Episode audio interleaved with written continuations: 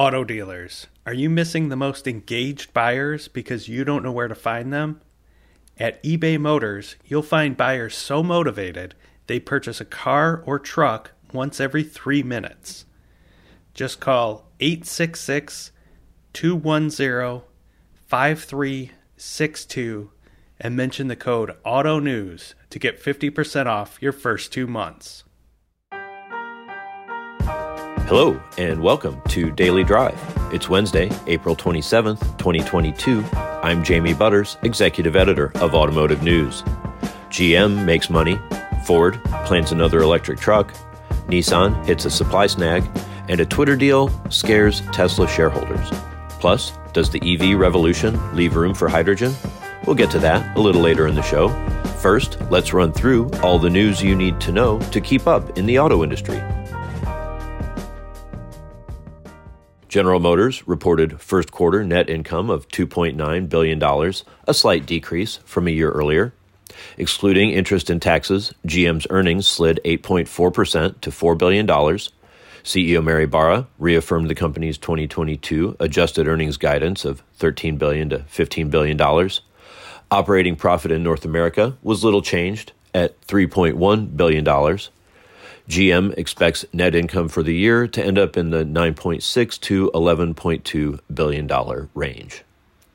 It's a long-standing tradition for GM and Ford to try to outdo each other. There's no reason electric trucks would be any different. Mary Barra said electric trucks are GM's biggest growth opportunity, saying, We've led the full size pickup segment for two consecutive years, and we will lead the EV truck market as well. But don't count out Ford. At an event to celebrate the launch of the F 150 Lightning electric pickup yesterday, Ford CEO Jim Farley said the company's Blue Oval City campus in Tennessee will make another truck in addition to the Lightning. Farley said the company aims to lead in electric pickups. Ford will report first quarter financial results after the market closes today. In Japan, frustrating news for sports car fans and Nissan shareholders. The microchip shortage and other supply chain challenges are roiling production for Japan's number three automaker. Production in March fell 44%, and now the new Z sports car has been delayed. Sales were scheduled to begin in Japan in June. Nissan isn't giving a new timeline, but the Nikkei said it is expected sometime in the July to September quarter. And finally, Tesla. Not that much of anything happened at Tesla, but the stock fell 12% on Tuesday, one day after Tesla CEO Elon Musk reached a $44 billion deal to buy Twitter. Investors are concerned that Musk may become distracted from the automaker's rapid growth and rising competition, especially from traditional rivals that are now investing heavily in EVs. Tesla's market capitalization yesterday fell by $126 billion. That's more than the total value of General Motors and Ford Motor Company. And that's the news you need to know. Coming up, is hydrogen to diesel what plugs are to gas pumps? After the break. The most motivated car buyers aren't knocking on your door anymore. They're online, but you don't have to look far. You can find them at eBay Motors. Our platform features over 7 million engaged users. Our buyers are so engaged, they enter over 3 billion search impressions per month and buy a car or truck every 3 minutes. Today's car buyer has high expectations when they browse online. eBay Motors helps you meet those expectations. Use machine learning with our AI driven vehicle pages, and you'll automatically optimize your buyer's experience. It's as easy as listing your inventory and watching as the most engaged buyers find you. If you've ever uploaded your automotive inventory to a website, you have more than enough skills to get your cars listed on eBay Motors. It will feel like you're setting up an entirely new car dealership within minutes. Once you list your available inventory, you'll have additional support from the platform, including a single destination page for your entire brand. Want to generate more sales automatically? eBay Motors lets you choose between auction, classified, and fixed price listing options so the site does the heavy lifting. It even integrates with your existing dealer or vehicle management system. All you have to do is list your inventory, sit back, relax, watch a movie, and then check back in to see the sales you've made. How do you start? It's as simple as creating an account. Call 866 210 5362 and mention the code AUTONEWS to get 50% off your first two months. Find out why selling cars has never been this easy. That number again, 866 210 5362. Welcome back to Daily Drive. I'm Jamie Butters. Battery electric vehicles can be fun to drive and an environmental improvement from gasoline burning cars. But for larger vehicles and longer distances, hydrogen power may be the better option. On the Shift podcast, Pete Bigelow interviewed Tom Stevenson, CEO of Pajarito Powder, which develops catalysts for fuel cells. Here's a portion of Pete's interview from this week's Shift, a podcast about mobility. You know, obviously, electric vehicles are getting a lot of attention right now. How do we best compare the cost structure, the efficiency of a hydrogen fuel cell, of a battery electric uh, vehicle, of an internal combustion engine? How do we compare the pros and cons and costs of those three? Yeah, so there's there's a lot of different ways to do it. So when we talk about the idea of decarbonization, and I think the internal combustion engine has 125 years at least of development and work uh, that's been done on it uh, and, and continues to be done on it. But fundamentally, you can't get away from the emissions issues associated with the internal combustion engine. And so, if the decision is that we need to move to decarbonization, we need to reduce our overall carbon footprint as a country, as a planet, because of global warming, now interestingly, increasingly because of energy security issues, then you're going to be looking at something that is a combination of battery electric vehicles and fuel cell electric vehicles. And, and probably the most important thing in this regard to say for the folks listening is to understand that it's not an either or. It is very much an and because there are certain applications for which battery electric vehicles are absolutely the right choice. And there are certain applications for which fuel cell electric vehicles are overwhelmingly the right choice.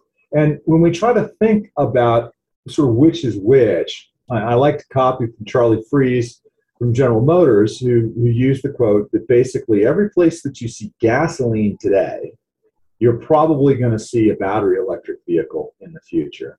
And every place that you see diesel today, you're going to see a fuel cell electric vehicle in the future.